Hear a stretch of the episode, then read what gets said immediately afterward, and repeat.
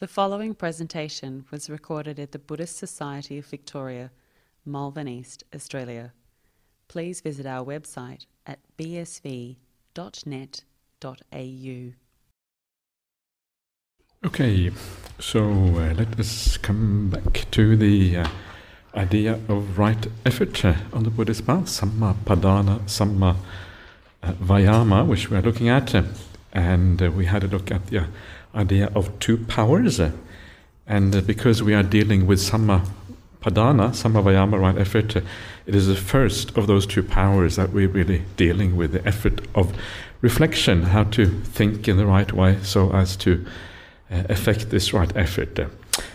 And uh, now we're going to look at how to do this in a bit more detail. This is one of those suttas that are kind of classical suttas on how to deal with the thinking mind and uh, how to overcome any hindrances, etc., on the path. So, a very useful sutta.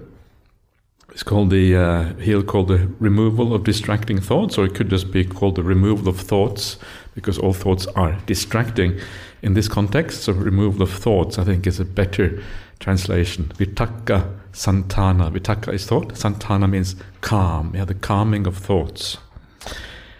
Um, found Majjhima Nikaya 20. And uh, there is also interesting a parallel version in Chinese translation, and I will show you at, at least one interesting difference between the two as we come towards the very end of the sutta. So uh, let's just get going. Uh, thus have I heard. On one occasion, the Blessed One was living at Savatthi in Jeta's Grove, Anathapindika's park. There he addressed the bhikkhus thus Bhikkhus, Venerable Sir, they replied, and the Blessed One said this Because when a bhikkhu is pursuing the higher mind, from time to time he should give attention to five nimit- nimittas, is the Pali word here, signs is here. Nimittas, what are the five? So, um, before we go on any further, uh, this is already a bit kind of uh, perplexing. Pursuing the high mind, what does that mean? High mind is the adhicitta. I did actually mention that this morning, and adhicitta is the equivalent to samadhi and jhanas and these kind of things. Uh, so, someone who is pursuing this, in other words, they're trying, yeah, just like I guess we are doing here, trying to uh, let go and allow things to be and uh, achieving a state of samadhi. So, this is uh, for anyone who's trying to achieve samadhi. So, we are roughly right in saying that it's about right effort. Yeah, right effort, maybe right mindfulness as well uh, uh, on the pathway to samadhi itself. Uh, and as you do this, you should give attention to five signs, nimittas. And here, five signs means it's kind of strange usage right here, but the idea is just basically five. Uh, um, sign in the sutras means almost like object, an object of meditation. That's often what it means. And so here, what we're dealing with is what happens when you are focusing on a particular object, yeah, or subject, anapanasati, whatever it might be, and then the defilements that arise depending on that. So five signs here actually seems to mean five methods in this particular case. It's a little bit strange. And then the word sign afterwards is used to mean the thing you focus on. So it's a bit kind of odd how it is used used here. You find that in a number of sutras, the word sign, nimit, nimitta, it is not very often in Buddhism we talk about nimittas. Uh, uh, we talk about like a light in the mind, these kind of things. Uh, yeah. Or very sometimes in the Thailand and the Thai forest tradition, the nimitta means like uh, something you see in your meditation, anything you see, like uh, some you know weird landscape or some maybe you think it's something you think is a past life, and all of these things are also called nimittas. They are like creations of the mind almost, uh, uh, including the samadhi, what is often called the samadhi uh, nimitta. Nimitta is often often pronounced nimitta, but actually it's nimitta double T, I reckon. Anyway, that's just being pedantic here. So, uh, uh, nimitta is uh, this bright light that you see in your mind. Yeah, this is how it is often used in contemporary meditation language. But uh, in the sutras, it doesn't mean that. In the sutras, it means like the object you are using. Yeah? So, for example, you find that the cemetery contemplations, they are the nimitta. Yeah? They are like the object or the subject of meditation. Interestingly, you find in the one of the sutras in the Majjhima, it says that the four satipatthanas uh, are the nimitta. Yeah? They are the nimitta that takes you to samadhi. Yeah? So they are the object of samadhi, the, or the foundation of samadhi, maybe better here. So, um, foundation or object or subject of meditation, all of these things are ballpark what this refers to. It's a bit of a word which is a bit sometimes a bit difficult to pin down, really. We could both use the idea of sign, which is, um, I think sometimes they can use that as well, mean that as well, but uh, it is not perfect in this kind of connection because this connection we're dealing with meditation practice. Uh, yeah, we are attending to something, uh, usually a particular object uh, of meditation. So, um, anyway, so what are these five signs? And um, so let's uh, see what the Buddha has to say here, because uh, when a bhikkhu is giving attention to some sign, and owing to that sign, uh, there arises in him bad, unwholesome thoughts connected with desire, with ill will, uh, and with uh, confusion. Uh, then he should give attention to some other sign uh, connected with what is wholesome. When he gives attention to some other sign connected with what is wholesome, or some other object, yeah, or some other foundation of meditation, then any evil, unwholesome thought or bad, unwholesome thought connected with desire, ill will, and confusion are abandoned in, in him and subside. With the abandoning of them, his mind becomes steadied internally, quieted, brought to singleness, and stilled. Just as a skilled carpenter or his apprentice might knock out, remove, and extract a coarse peg by means of a fine one, so too, when you follow this procedure, uh, give, you give attention to some other sign connected with his wholesome, his mind becomes steadied internally, quieted, brought to singleness, and stilled. So this method is sometimes called the method of substitution. Yeah, you take one thing and you just substitute something else, and then bang, by that substitution, the unwholesome thought or the unwholesomeness that arises is dispelled. But um, I think that is a misleading way of talking about it, substitution. Because you can't just substitute things. If you just try to substitute without dealing with the underlying issue, then it's going to be problematic. Yeah, so just putting one thing in there is a bit like using willpower. Okay, I'm going to just to kind of substitute one for another. it can be problematic. It depends a bit on the situation, but uh, sometimes you can do that, but uh, not always. isn't isn't always possible. So one way that you can substitute, for example, is um, if you are if you are thinking of a person that gives rise to a negative states in your mind, you get upset or whatever that person, you get a bit angry or whatever, uh, then of course one way of substitution would then be to focus on another person, someone you kind of have a good relationship to. And you can then, by changing the object, thinking of something else, then the uh, thing, the underlying issue is resolved in that way. So in that way, substitution is possible. But uh, ideally, what you want to do is what we were talking about before. Ideally, what, what, what, we want to do is not even to change the object, have the same object of meditation, but look at that object in a different way. That is the ideal. Yeah, it's changing your attitude rather than changing the actual object. So there's both of these ways are acceptable: changing the object, but also changing your attitude to that object. So, uh, and this is much more powerful because this is where we use wisdom. And when you use that wisdom, instead of just uh, having another object and then still having that underlying ill will towards the thing you looked at before, you're actually changing your entire outlook, your entire mental state, and you're seeing people in a new way. This is much more powerful. Uh, and then you don't, you know, it, never, it doesn't come back again at all, basically, the ill will or whatever you had before. So, two ways changing the object uh, or changing your attitude to the object. Uh, yeah? And uh, both of these are, um, are acceptable. But I think changing your attitude is more more powerful. Yeah. So um, yeah, the same thing with desire. Yeah, desire and ill will. Desire uh, again, you just don't desire so much in the world of the five senses because you know there is no end in that world.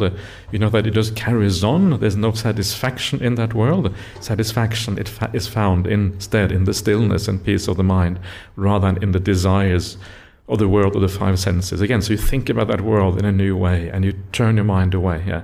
With ill will, just been talking about that. You look at the person in a new way, with compassion, with understanding. Okay, that's fine. Let go of that. Uh, and uh, thoughts connected with delusion, well, these are usually thoughts like confusion or whatever. Uh, so you, uh, uh, I'm not sure. I guess maybe often there will be things like the other of the th- five hindrances, the three remaining of the five hindrances, uh, might be things that are called delusion here.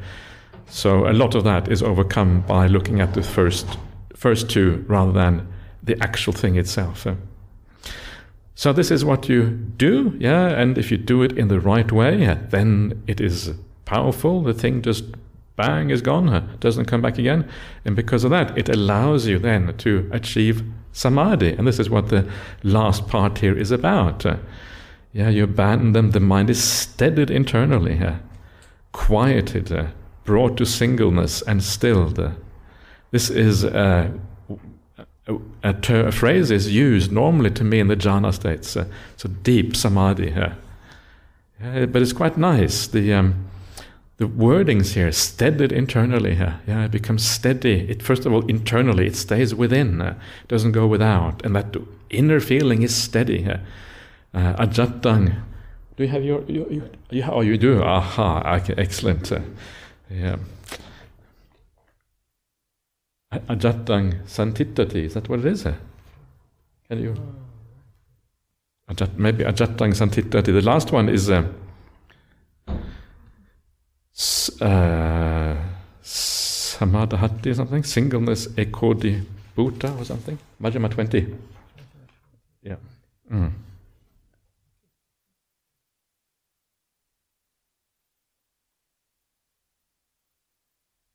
We've got to have the real deal here.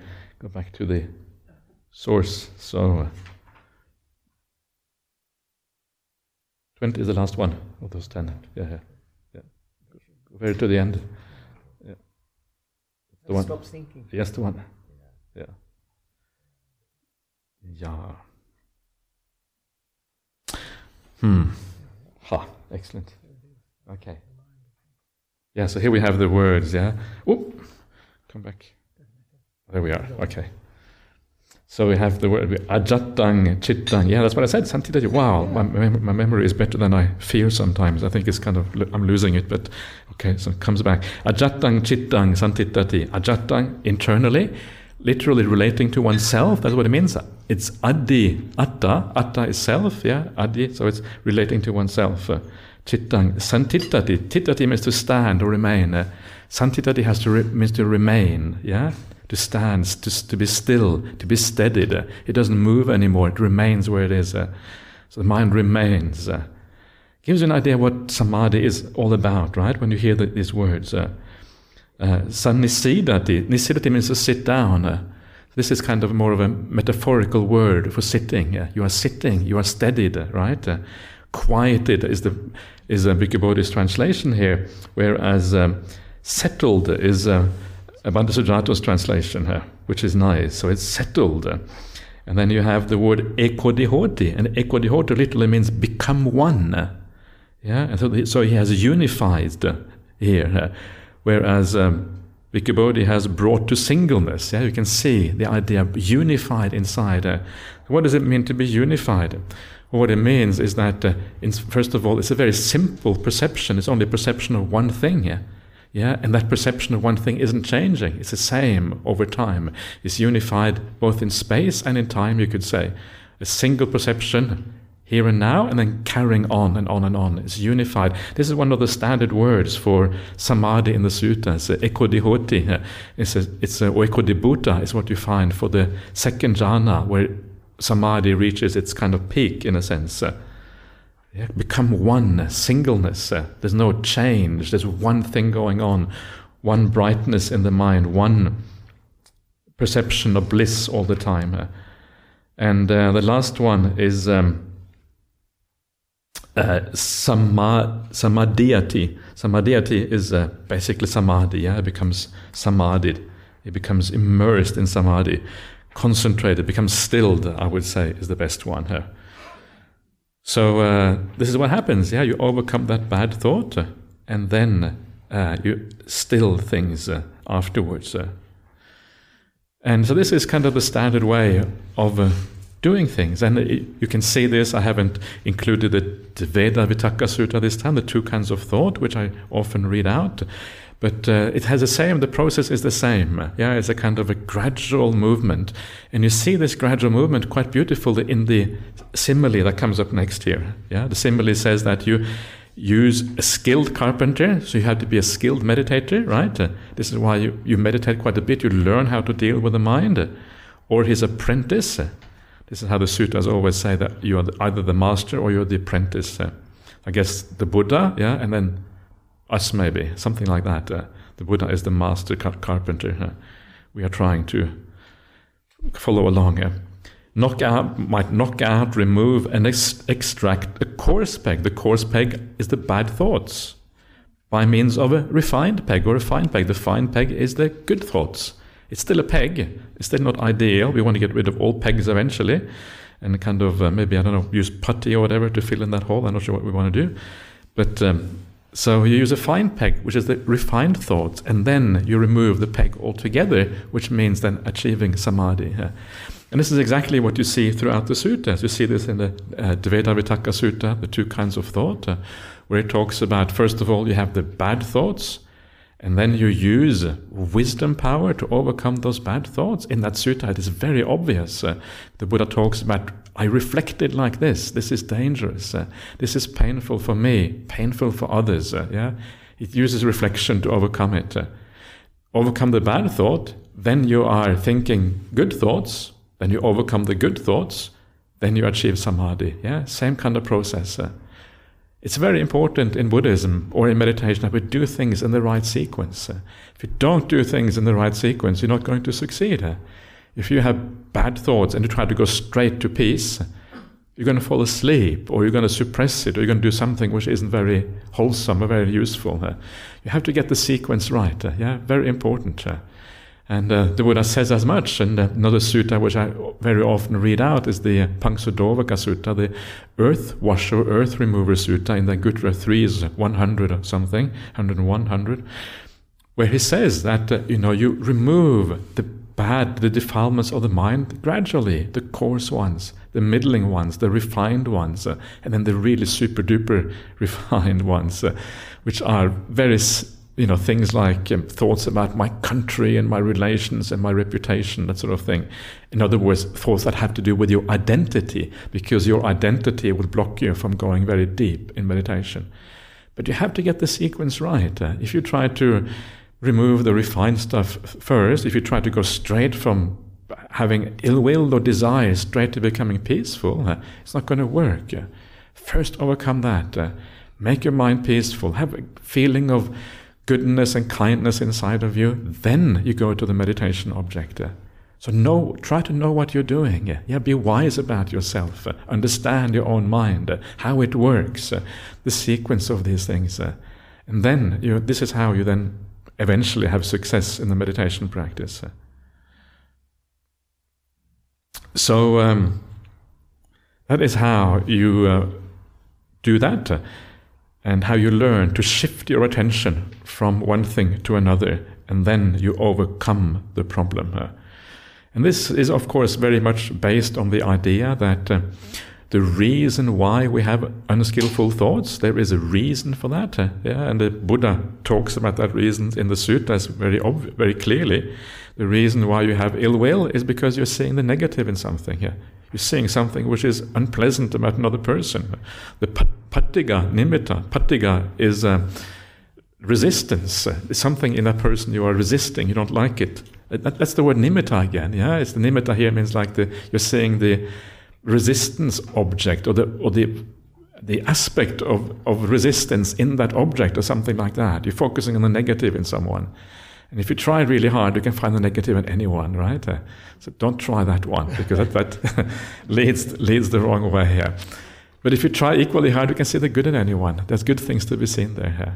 And uh, that goodness, that seeing the good or having compassion is ultimately the right way of seeing it. That is more accurate than seeing the negative things. Uh, why? Because everyone has sufferings. Everyone is worthy of compassion. That's kind of what it comes back to. So compassion is always right. Uh, so you see the cause for the ill will. Yeah, this is part of what, how you get out of it, how you learn to readjust, and then you uh, look at the person in a different ways. See the cause for the desire. Why, why do you have desire for something? Because you see the beauty in something. Uh, you think, wow, this is so nice. Uh, this person, so wonderful. Uh, this cake, so good. This lunch, oh, the lunch at the BSV, oh, the best lunch. we have, whatever it is. Uh, and then, of course, you get uh, attracted to these things. So, yeah. Anyway, so that's the first way. Yeah. What if that doesn't work? What if this is actually the, and remember one of the things I always point out about these suttas is that they are structured. There is a sequence to these things. There is a reason why this method comes first, and that is basically because it is the most powerful one. You have built up this feeling inside of you understand the danger in the object, and because you have built up an alternative outlook, you can you can shift your attention very quickly from one to the other. But if that doesn't work, then we have to move to the next one here.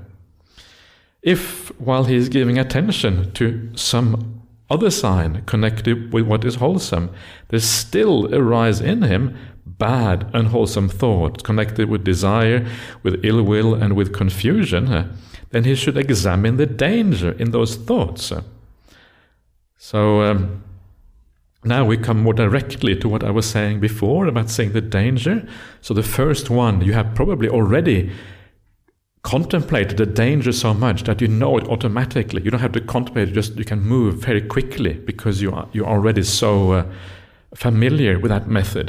But here you're not quite so familiar, so you need to contemplate the danger a bit more. Uh, and this is exactly what happens in places like the Dvedhavitakka Sutta. These thoughts are unwholesome. They are reprehensible. They result in suffering.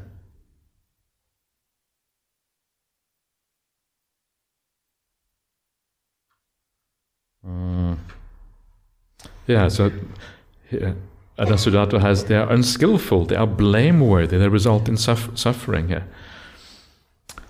Um, when he examines the danger in those thoughts, then any bad, unwholesome thought connected with desire, with ill will, and will, with confusion are abandoned in him and subside.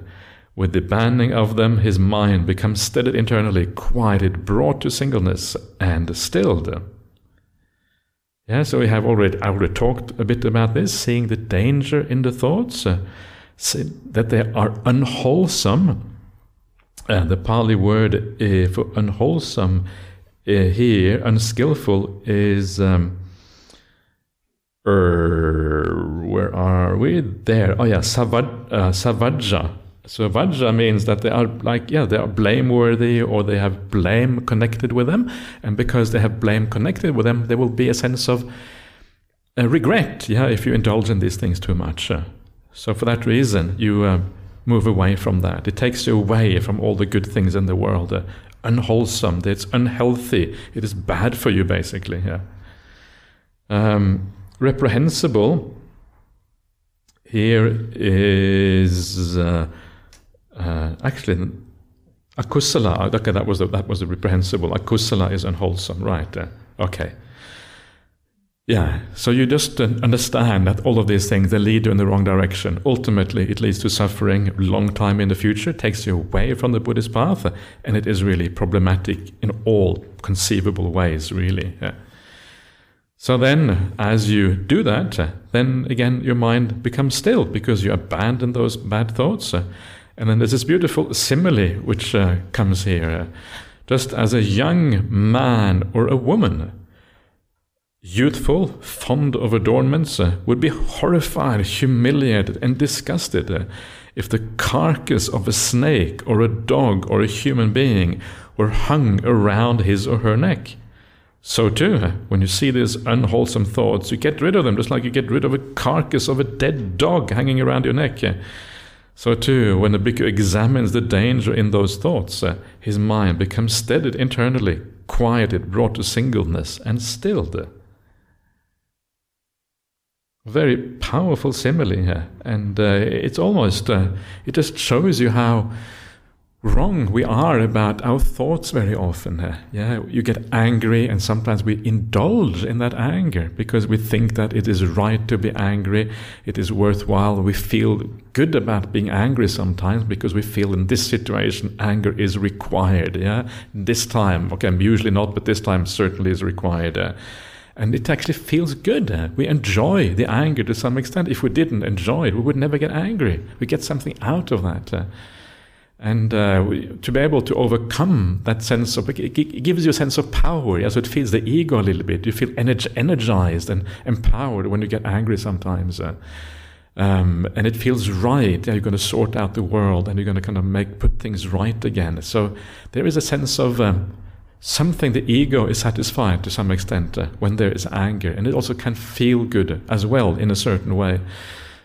So, for that reason, we have to be careful. Sometimes we talk as if it's obvious that anger is unpleasant, but actually, it is not always that obvious. Sometimes it is actually feels pleasant. So it shows you how deluded we are. Yeah, that the, something that should be regarded as the carcass of a do- dead dog hanging around your neck. How would you feel about having a dead dog hanging around your neck? Not very happy. Yeah, you'd say, please, please take it off. You know, most venerable sir, I don't want this dead dog around my neck. Can we? Do you mind if we remove it? Can we please have this dead dog removed? Uh, okay, then we'll remove it. Off it goes. So that's what we're doing now. We're removing the dead. This is what this sutta is about. The removal of dead dogs sutta. Uh-huh. So this is what this is about. So, but th- this shows you it is something that is really bad. Yeah, like a dead. Imagine a dead dog. I guess it depends on how how dead it is. If it is only just dead, it's not so bad. But if it's been dead for a while, and it gets really disgusting. So um, this is how how we should ideally look upon these things. They are really terrible, and you can imagine you would just reject it straight away. If that is the thing, you would get rid of that dead carcass pretty much immediately in the same way. That's how we should actually deal with these unskillful thoughts. Uh, that is how bad they are. Uh, so we are very deluded. We don't see this uh, at all, really. We see it partially at best, uh, but seeing it fully, you almost have to be the Buddha to see that. Uh. And, uh, and that is angry thoughts. Well, with angry thoughts, it, at least it is reasonable, not that hard. Yeah, we can do it at least reasonably well. But with thoughts of desire, what's wrong with enjoying thoughts of desire. Yeah, the beautiful things in the world. Everyone likes the beautiful things in the world. Uh, beautiful sunshine outside. Uh, you know, having some nice food and nice relationships and all of these kind of things. But nothing is surely wrong with that. Uh, except, of course, that it blocks you from the path. Uh, it tires you out. Uh, it leads you in the wrong direction. yeah, this is why it is unwholesome. Uh, it stops you from achieving the higher things. so we try to avoid these, avoid these things. And um, when it comes to overcoming thoughts of desire, I should. Uh, it's important to understand what this actually means, uh, because sometimes people become too kind of uh, um, idealistic about what that means. I think if I have a thought about food, it's bad or whatever. When I go for lunch, or don't look too much at the food because desire might arise. that's the that's the wrong way of thinking about it. It's okay to have a bit of desire when you go to have lunch, yeah, because it's natural. You might be a bit hungry, the food is there, and yes, a bit of desire arises. That's not really the issue. And the reason it's not an issue is because once you had your fill and you're happy, you don't think about food afterwards. Uh, yeah, it's like me in the monastery. Often I just have one meal a day. Sometimes we, often we have breakfast as well. It varies a little bit. Uh, But I never think about food in the afternoon. I don't think about food in the evening. That is where the problem arises. If you think about these things at the wrong time, when you're not supposed to think about it. So even though food is very important for people and it matters a lot to eat nicely, after a while you don't you don't as long as you don't carry on reflecting on these things and and needing this even when you are not really hungry, that is then there's, there's no problem. That is what you want to overcome. Yeah, this this is kind of the issues here. So don't uh, become like. Uh, you know, someone who just really hates the whole sensual realm because you end up hating yourself as well if you do that uh, because it's just too much uh, yeah and of course a very important part of this the real issue with these things is usually comes more in the realm of sexuality, because that is really the one big defilement that tends to overwhelm the mind completely. Other defilements in that realm are much, much weaker. This is the big one. And if you can overcome that one, that is really the, the hardest one. To be able to do that, you have just to be less interested in relationships. You have to see the downside of all of these things in the world, uh, to see that it ends up in a bad place. Uh, it doesn't really solve any issues. It gets you more attached. It blocks you from achieving samadhi, blocks the path to nibbana, all of these things. Uh, and as the more you see that, the more you see that this is just a craving which drives you on blindly in the world from one relationship to, to another, uh, often without any uh, any real kind of idea, even who you're getting into relationships with. I saw a video on YouTube a while ago. It was really interesting. Uh, and the video was why you always get into a relationship with the wrong person. Uh, that was the video. Uh, you, why you always choose the wrong person. Uh, and the reason is because you don't know who to choose. Yeah, it's not we're not very wise when it comes to choosing people. We're kind of blind. We're following some deep kind of habit inside. And what it said is that you tend to choose things that kind of how it depends on how you grew up. Yeah. So if you have a certain mother and father in growing up, uh, you tend to choose someone who's a bit, maybe a bit similar to your mom or your dad or something like that, because they treated you in a certain way, and you, that's your habit. You want to be treated in the same way. We are really bad at choosing partners in life, and this is a, a, a reflection that I did sometimes. I saw I looked at, first of all, I looked at my mother and father, and I thought, do I want to be exactly like my mother and father? They're good people. They are, you know, there's nothing really seriously wrong with them. They never even got divorced. They stayed together their whole life, and they have not many good things to say about them. But would I want to be exactly like them? Probably not. Yeah, I mean, there, there, are things in that relationship. I sort of, oh no, please, don't, don't really want to go there. And then I looked at my, my sister, and my sister was is a very kind of she's dead dead now, but she was a kind of person who was lots of energy, always doing things, kind of super active. Uh, make me feel like a, a, sloth compared to her, like a she and and. and she, but her choice of boyfriend was just, oh, I, I couldn't believe it. I mean, and, and then she, occasionally she would find a really good boyfriend as someone I could relate to, someone who was kind of decent and nice and kind and had some good qualities. I thought, yeah, okay, now you got yourself a good boyfriend. And then she rejects him, yeah. and then she finds some kind of maniac later on, some kind. and then I would I would ask her, well, why did you reject this one and you go onto that one? And she would tell me, oh, I just didn't know what I was doing. That's what she would tell me afterwards. I had no idea. I just didn't know what was happening. And I thought, yes, right, exactly. That's kind of how things are. And then I saw my, my brother, and he has been married now for I don't know how long. How long has he been married? Probably 20 years or whatever. And you, you met my brother, Venerable Steiner, yeah. Yeah, and he's this really, really nice, really, really nice young guy, and everyone is kind of person who everyone likes because he's very kind of friendly and kind and all these kind of things. And, and then I, he gets together with this girl, and I think I would never choose a girl like that. What, what on earth is he doing? And then I realize that my family members, I'm probably a bit like them. Yeah, because that's why somehow you are in the same family, probably a bit of the same genetic makeup, same kind of psychology, whatever. I would probably make exactly the same kind of mistake. I think I'm conceited enough to think that I wouldn't make that mistake. That's just conceit, right? That's just stupidity on my part. And I realize that. And I am horrified at the idea of kind of ending up in those kind of relationships. This is how I think. No, relationships. Okay, this is one of the ways that I use to to do that, and uh, I think there's a lot of truth in that. Though we don't really know what we're doing here, and we are kind of blind very often. Uh, and uh, so this is how you reduce that appeal a little bit of uh, sexuality and these kind of things, yeah, because uh, there is a big, big downside there, and because this is a very big defilement, it is especially in monastic life, it is very important to be able to overcome this. Uh, but in lay life too, yeah, especially if you live a simple lay life, you live by yourself or whatever, uh, and even if you have a husband or wife or partner, you don't really want to go anything beyond that. You want to keep things simple then it can be very useful to see the limits of these things and, and be clear about it, uh, especially in meditation, of course. Uh, so you give up all of that. Uh, and um, you try to see that because it is uh, something that blocks true happiness. Uh, then get rid of that carcass of that snake or that dog. What is worse, the carcass of a snake or the carcass of a dog? I think carcass of a dog is worse. You, you snake, Snake is worse for you, okay. I think dog is worse. Human being might be the worst of all, yeah? Oh, really disgusting. A, dead human being, jeepers. Anyway. um,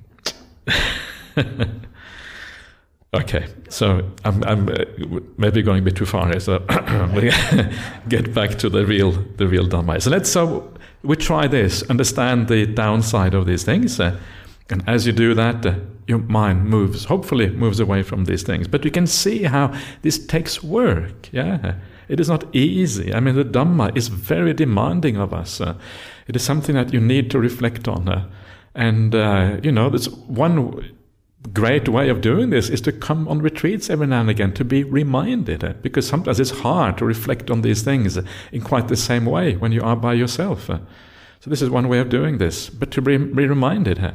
And this is one of the reasons I don't mind doing these things every year because I know everyone needs to be reminded, myself included. Yeah, so I, I, I take this as a great opportunity as well. So it's, it's good. So let's, if that doesn't work, then we have the third way.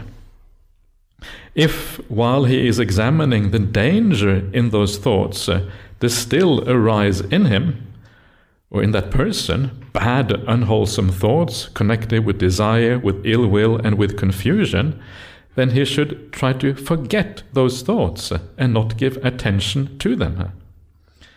Yeah, forget here. Let's see what. The, oh, how does this start? Start get this started. Yeah, just okay. Press the button. Okay. Yeah. Oh, you have to enter the codes. Yeah. Okay. Thank you. Thank you. Mm. So we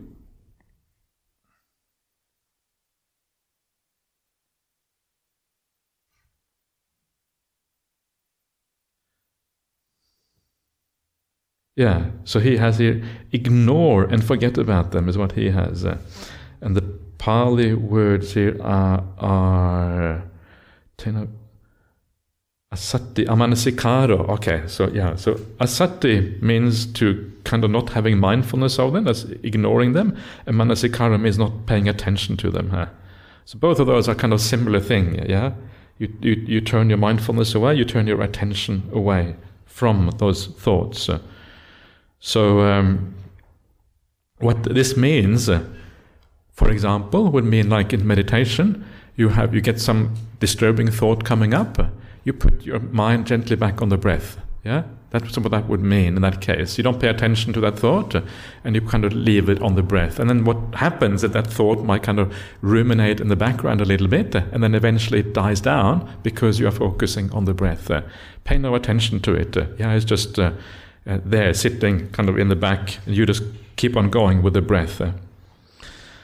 When you try to forget those thoughts, or not being mindful of them, not having paying attention to them, uh, then those thoughts uh, are abandoned. Uh, yeah, ideally. and when they are abandoned, again, your mind is steadied internally, quieted, brought to singleness, and stilled. Just as a man with good eyes, uh, who did not want to see forms uh, that had come within range of sight, would either shut his eyes or look away. So too, when a bhikkhu tries to forget those thoughts, he does not give attention to them. His mind becomes steadied eternally, quieted, brought to singleness, and stilled. So, um, yeah, so you close your eyes, you look in a different direction, you don't focus on the uh, on those things, and then they disappear. When you see that someone you don't like, you look in a different direction, uh, or you see them in a different way. Or you can see here you're going from the more powerful ways to more refined, more less powerful ways uh, through the sequence. So if the previous one doesn't work, then you try the next one. Uh, so here you just look away essentially. The um, I think the translation here are not, to my mind, kind of bit you know, just as a man with good eyes who did not want to see forms that had come within range of sight. It sounds, it doesn't sound kind of like something anyone would say. It sounds very formal. And uh, so, uh, just as a man with good eyes who did not want to see forms uh, would uh, see would see forms, that's good enough. You don't have to say come within range. He would shut his eyes and look away. Sometimes the translations need to be, in my opinion, deformalized and made simple so that it's as if we are talking a normal language. That is one of the things that I have always liked in my when I do translations. Uh, yeah, this is, this is a little bit similar, but uh, yeah. So anyway, you get the idea what it is about. Uh, but I have always had this idea that when you hear a sutta, it should get the feeling as if the Buddha is talking to you. That is really ideal. So you get the feeling that you are in the presence of this uh, uh, spiritual genius. That's when it really becomes strong and powerful. So you look away, you shut your eyes, uh, and of course, sometimes this can work, but it's not a very powerful technique.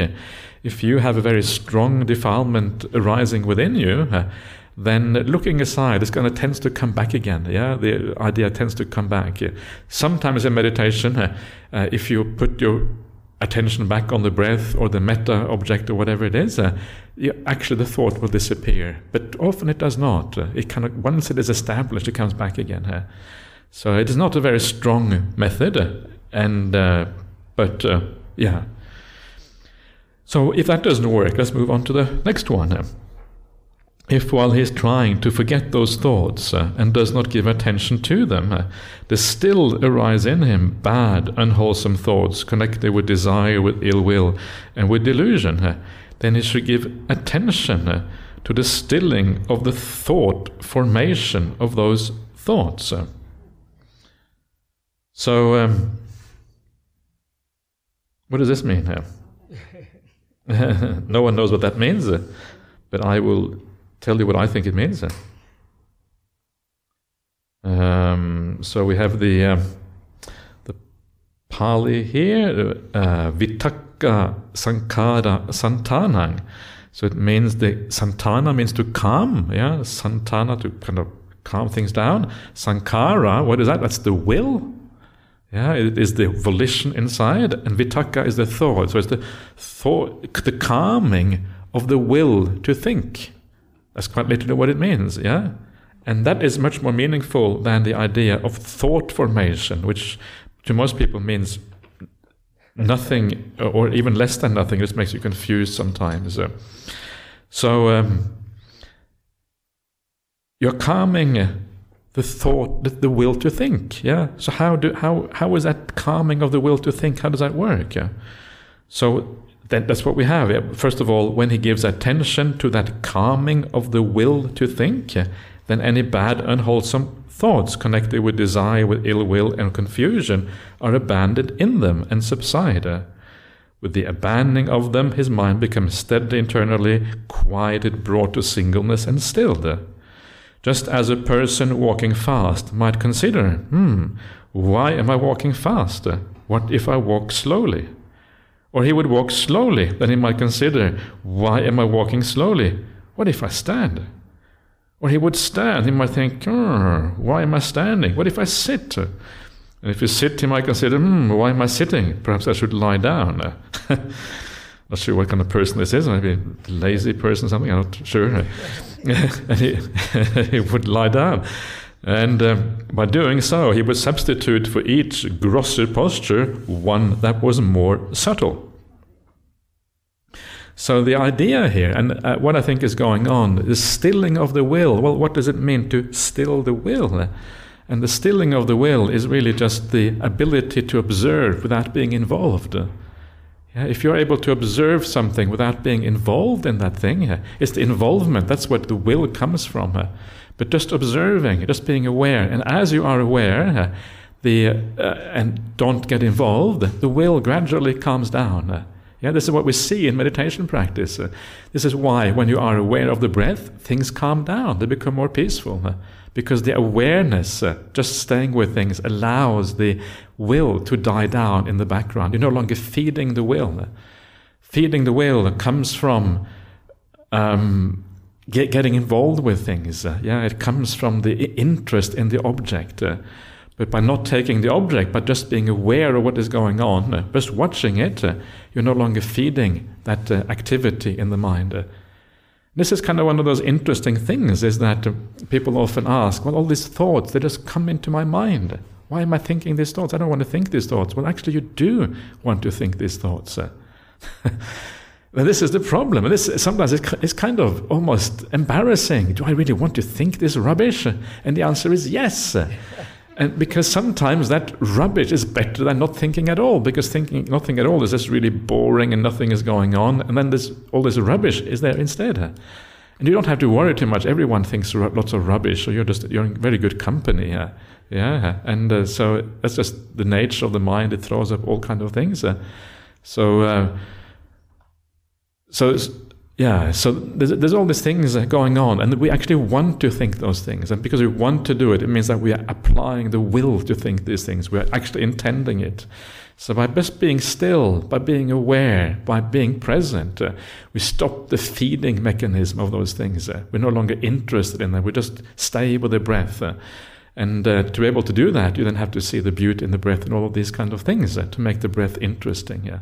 You allow the will to calm down. This is a very important part of the meditation practice. Uh, was mentioned the other day, the, you know, how when you look at the Anapanasati Sutta, it talks about each stage, you calm it down, yeah? You calm down the experience, you calm the breath, then you calm the bliss, uh, and eventually you calm the mind and you reach the full stillness. All the way through, it is calming down.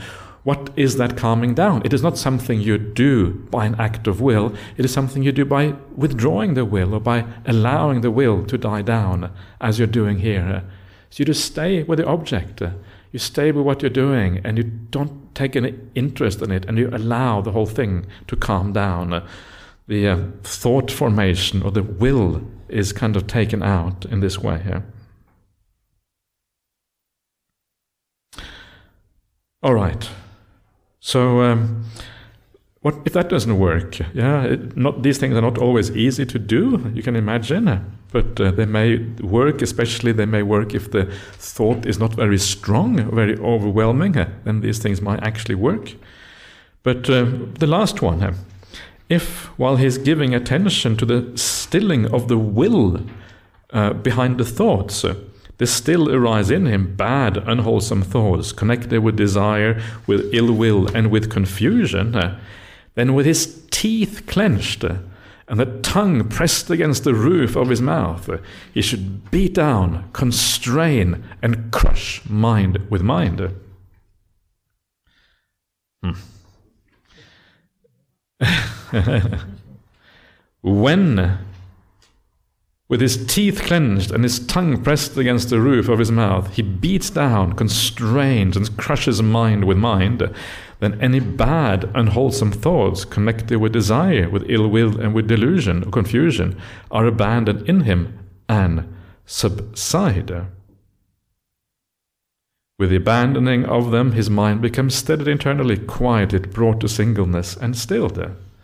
So this this, I think this can safely be called willpower. Uh, so, but um, now the interesting thing about this, as uh, someone pointed out the other day, is that um,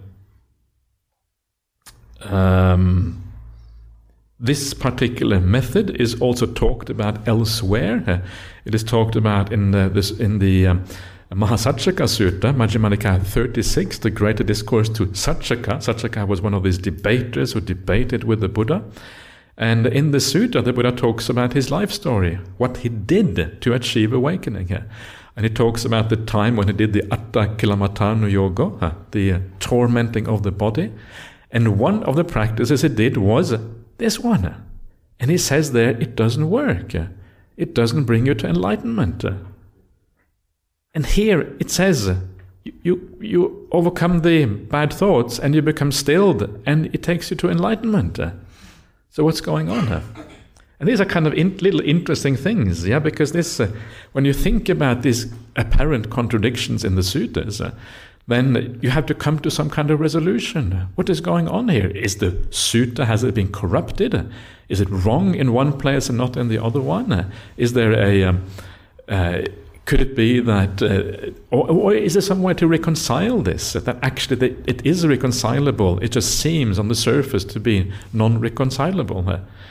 And I don't think that there is any evidence that either of those suttas are corrupted. I, I think that they both probably are uh, are okay the way they are. I don't think there has been any flaws in those sutras.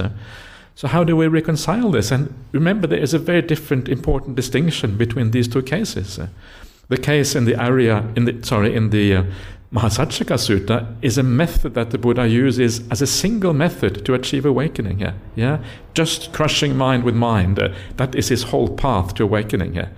It is not even one factor of the Noble Eightfold Path. It's like 0.1 factor because it's only a small part of right effort. Yeah, this if this is the fifth method of how to kind of control the mind, uh, and that is only one small part within right effort. So it's maybe five percent of right effort, uh, and right effort is is one eighth of the path. So five percent of one eighth. Uh, what are we getting down to? Uh, okay, it's, it's not much. It's a very small very small amount. Yeah, so we're talking about um, what are we talking about? Yeah, very little amount. Anyway, so um, so this is the difference. There it is the whole path, and that's why it doesn't work. Here it is something that you use in a very specific circumstance uh, when all the other factors don't work. Uh, you've tried to use your wisdom. Uh, you've tried to just stand back and watch it uh, calm down, uh, yeah, and still this thought of killing someone does obsesses your mind, uh, and you don't want to kill anyone.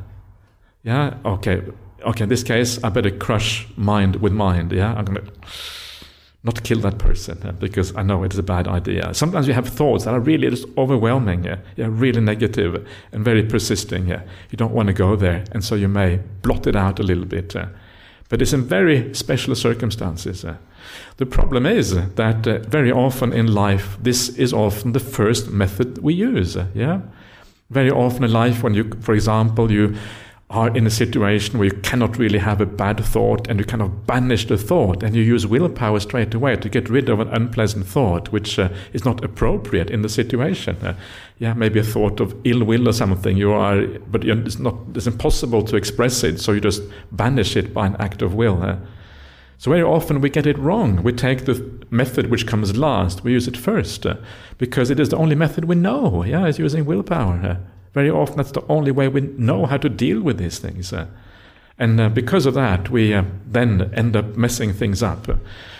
And when you use too much willpower in this way, what happens is that uh, you know sometimes you have has very bad psychological consequences for you. Uh, suppress suppression of things uh, can end up in a very bad way.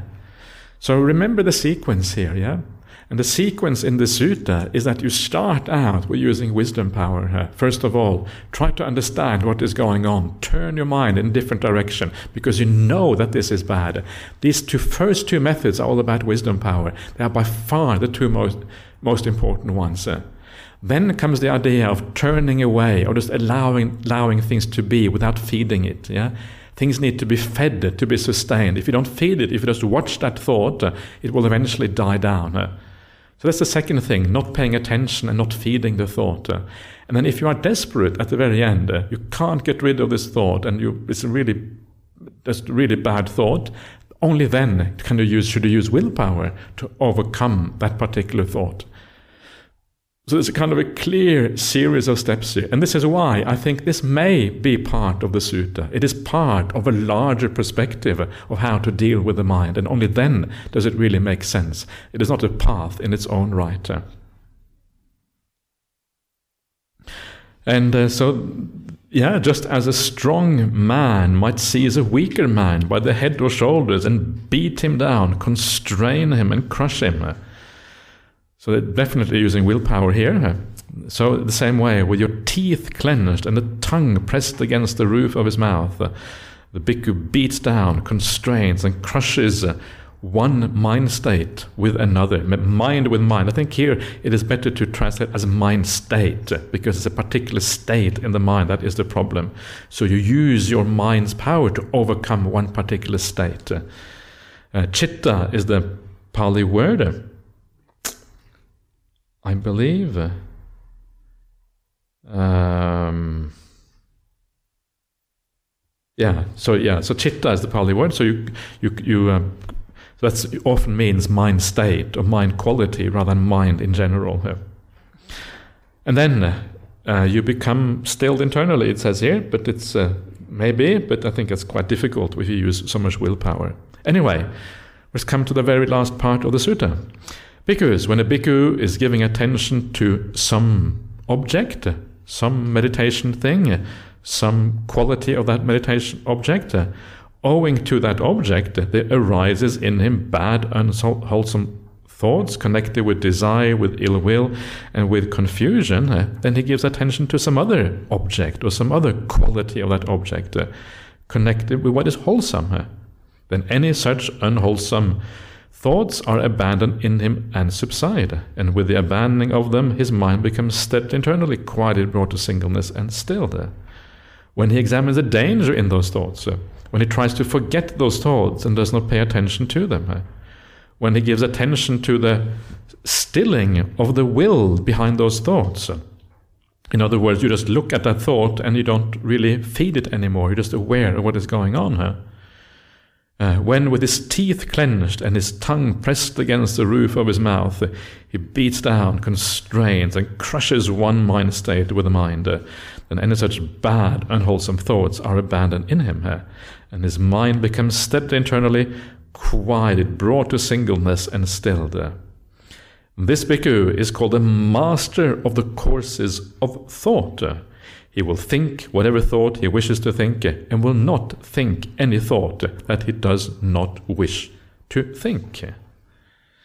So that is the uh, idea here to be able to have uh, some a sense of being in charge of your own mind. Yeah, this is kind of the idea here. And uh, of course, the thing that really makes you in charge of your mind is uh, is the mindfulness, sati.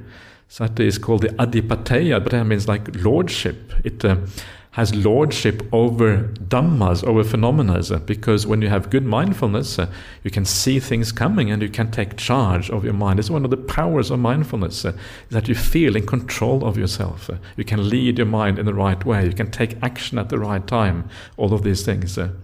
Samadhi is the same. Stillness of the mind also gives you that sense of being in charge of yourself. Uh, so the more developed your mind is, uh, the more ability you have to do precisely this, uh, be in charge of what you're doing. So building up mindfulness, building up samadhi is a very important part of this. So a person who is able to think exactly what they want is someone who is very advanced on the path. In the meantime, we try our very best to achieve that. And then you have this very second last line, which I have kind of made a bit faint, which says that he has severed the cra- craving, flung off the fetters with the complete penetration of conceit. He has made an end of suffering here.